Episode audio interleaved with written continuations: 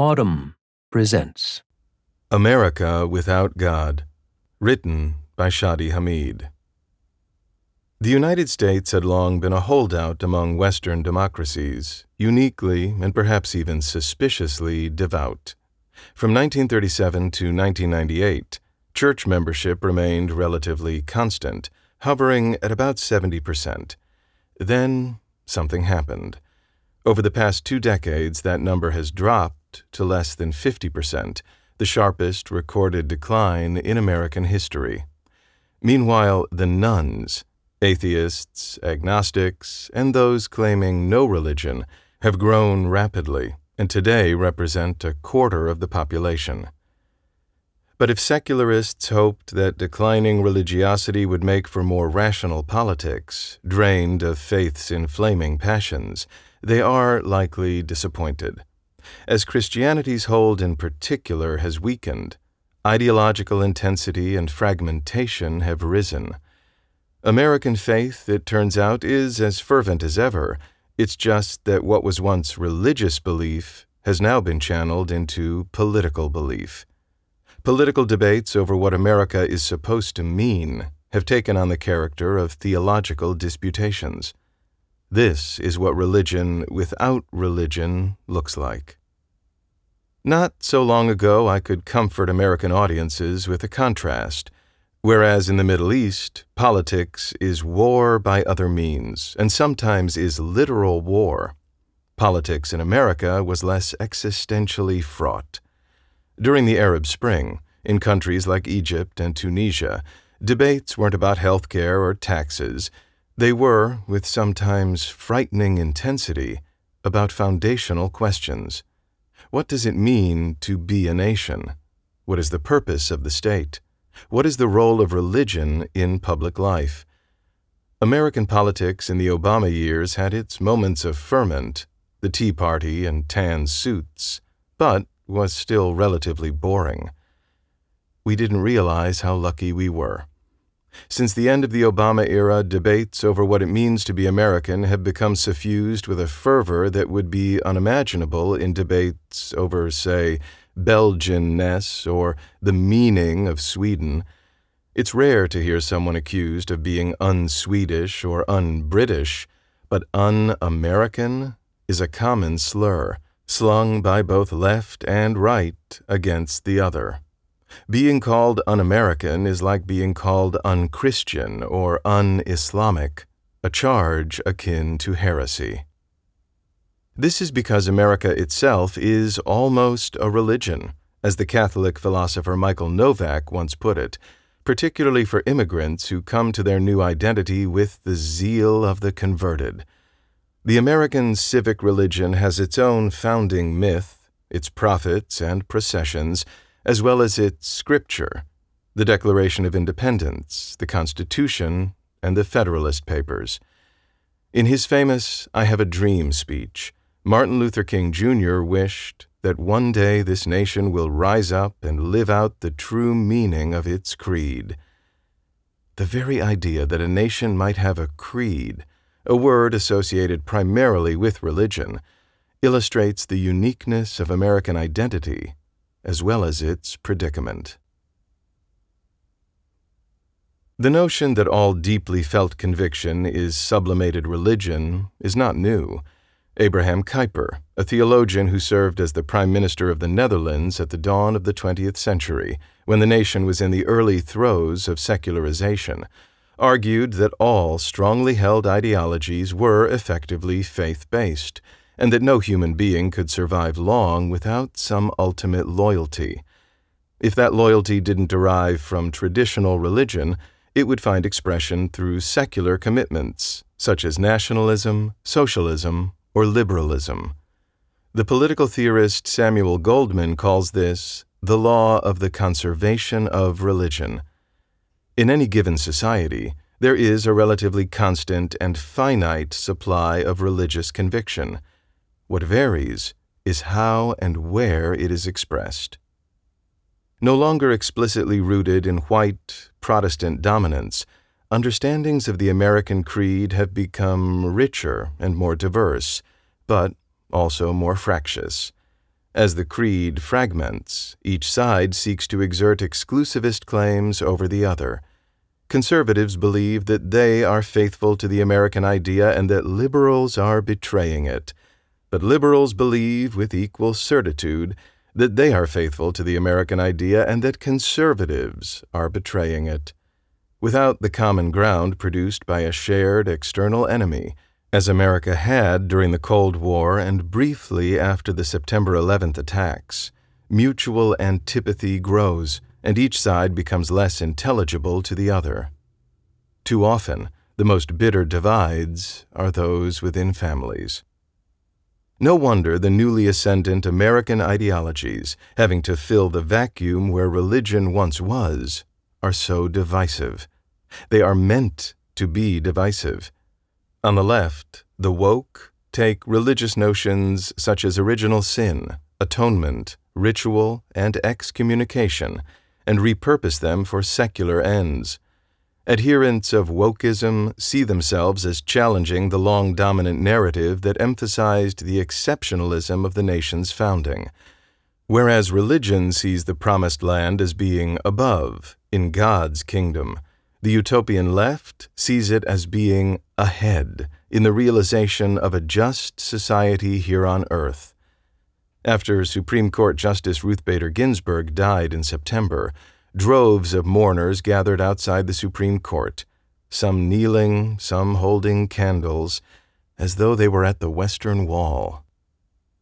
On the right, adherents of a Trump-centric ethno-nationalism still drape themselves in some of the trappings of organized religion, but the result is a movement that often looks like a tent revival stripped of Christian witness.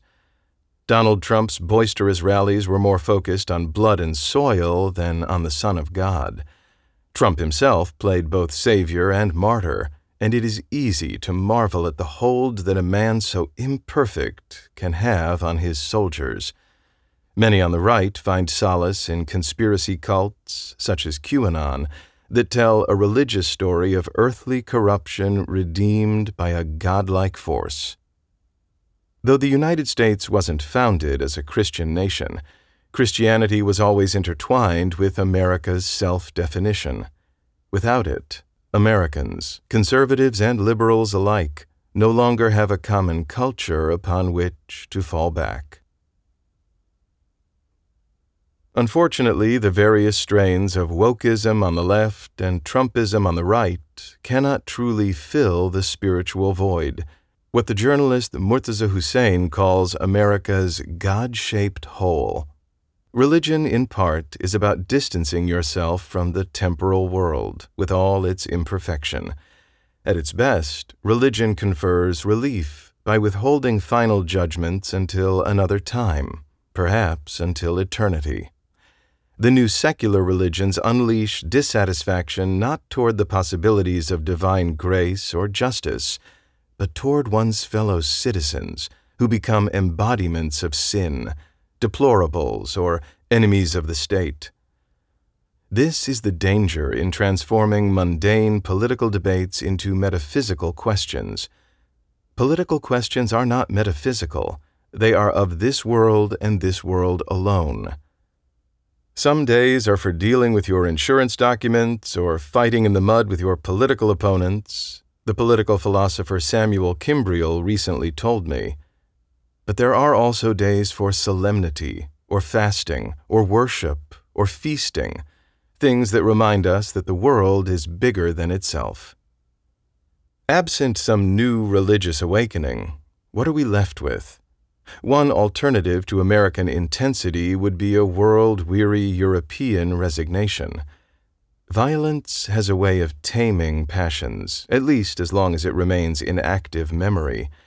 In Europe, the terrors of the Second World War are not far away, but Americans must go back to the Civil War for violence of comparable scale, and for most Americans, the violence of the Civil War bolsters rather than undermines the national myth of perpetual progress.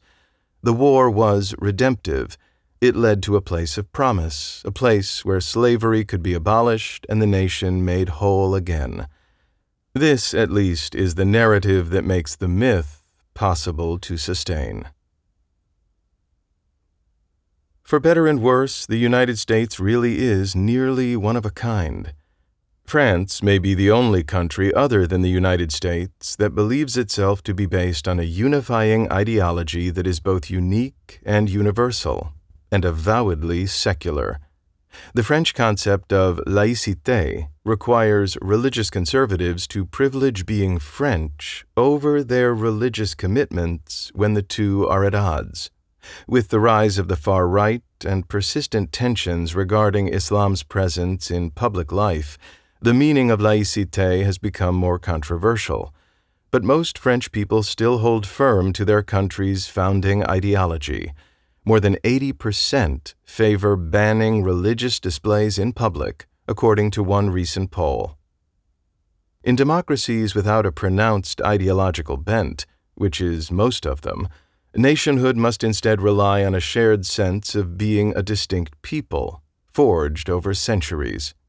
It can be hard for outsiders and immigrants to embrace a national identity steeped in ethnicity and history when it was never theirs. Take post-war Germany. Germanness is considered a mere fact, an accident of birth rather than an aspiration, and because shame over the Holocaust is considered a national virtue, the country has at once a strong national identity and a weak one. There is pride in not being proud.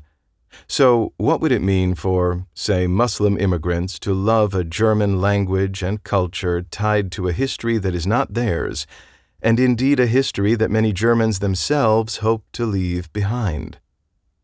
An American who moves to Germany, lives there for years, and learns the language remains an American, an expat. If America is a civil religion, it would make sense that it stays with you, unless you renounce it. As Jeff Gedman, the former head of the Aspen Institute in Berlin, described it to me, you can eat strudel, speak fluent German, adapt to local culture, but many will still say of you, Er hat einen deutschen Pass. He has a German passport. No one starts calling you German. Many native-born Americans may live abroad for stretches, but few emigrate permanently. Immigrants to America tend to become American. Immigrants to other countries from America tend to stay American.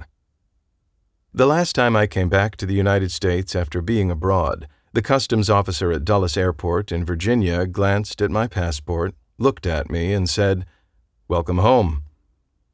For my customs officer, it went without saying that the United States was my home. In In the Light of What We Know, a novel by the British Bangladeshi author Zia Haider Rahman, the protagonist, an enigmatic and troubled British citizen named Zafar, is envious of the narrator, who is American. If an immigration officer at Heathrow had ever said welcome home to me, Zafar says, I would have given my life for England, for my country, there and then. I could kill for an England like that. The narrator reflects later that this was a bitter plea. Embedded in his remark, there was a longing for being a part of something. The force of the statement came from the juxtaposition of two apparent extremes, what Zafar was prepared to sacrifice on the one hand, and on the other, what he would have sacrificed it for, the casual remark of an immigration official. When Americans have expressed disgust with their country, they have tended to frame it as fulfillment of a patriotic duty rather than its negation. As James Baldwin, the rare American who did leave for good, put it, I love America more than any other country in the world, and exactly for this reason I insist on the right to criticize her perpetually. Americans who dislike America seem to dislike leaving it even more. Witness all those liberals not leaving the country every time a Republican wins the presidency, despite their promises to do so. And Americans who do leave still find a way, like Baldwin, to love it. This is the good news of America's creedal nature, and may provide at least some hope for the future. But is love enough? Conflicting narratives are more likely to coexist uneasily than to resolve themselves, The threat of disintegration will always lurk nearby. On January sixth, the threat became all too real when insurrectionary violence came to the capital. What was once in the realm of dreampolitik now had physical force. What can unity possibly mean after that? Can religiosity be effectively channeled into political belief without the structures of actual religion to temper and postpone judgment? There is little sign so far that it can. If matters of good and evil are not to be resolved by an omniscient God in the future, then Americans will judge and render punishment now. We are a nation of believers. If only Americans could begin believing in politics less fervently, realizing instead that life is elsewhere. But this would come at a cost, because to believe in politics also means believing we can and probably should be better. In History Has Begun, the author, Bruno Massaich, Portugal's former Europe minister, marvels that, perhaps alone among all contemporary civilizations, America regards reality as an enemy to be defeated. This can obviously be a bad thing, consider our ineffectual fight against the coronavirus, but it can also be an engine of rejuvenation and creativity. It may not always be a good idea to accept the world as it is. Fantasy, like belief, is something that humans desire and need. A distinctive American innovation is to insist on believing even as our fantasies and dreams drift further out of reach. This may mean that the United States will remain unique, torn between this world and the alternative worlds that secular and religious Americans alike seem to long for. If America is a creed, then as long as enough citizens say they believe, the civic faith can survive. Like all other faiths, America's will continue to fragment and divide. Still, the American creed remains worth believing in, and that may be enough. If it isn't, then the only hope might be to get down on our knees and pray.